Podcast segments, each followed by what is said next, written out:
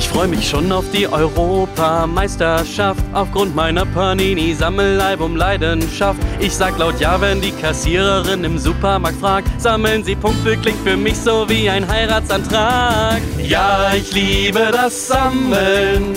Ich geb nichts davon her. Drei Fragezeichen Kassetten, will alle und noch viel mehr. In meiner Wohnung lagern Dosen und von Flaschen zuhauf. Was soll ich machen? So eine Sammlung löst man doch nicht auf. Ein Job bei Google oder Facebook wäre mir eine Ehre, weil ich dann Datensammler von Berufswegen wäre. Ja, ich liebe das Sammeln. Ich geb nichts davon her. Seltene Ü-Ei-Figuren will alle und noch viel mehr. Leider lohnt sich mein Sammeln niemals monetär.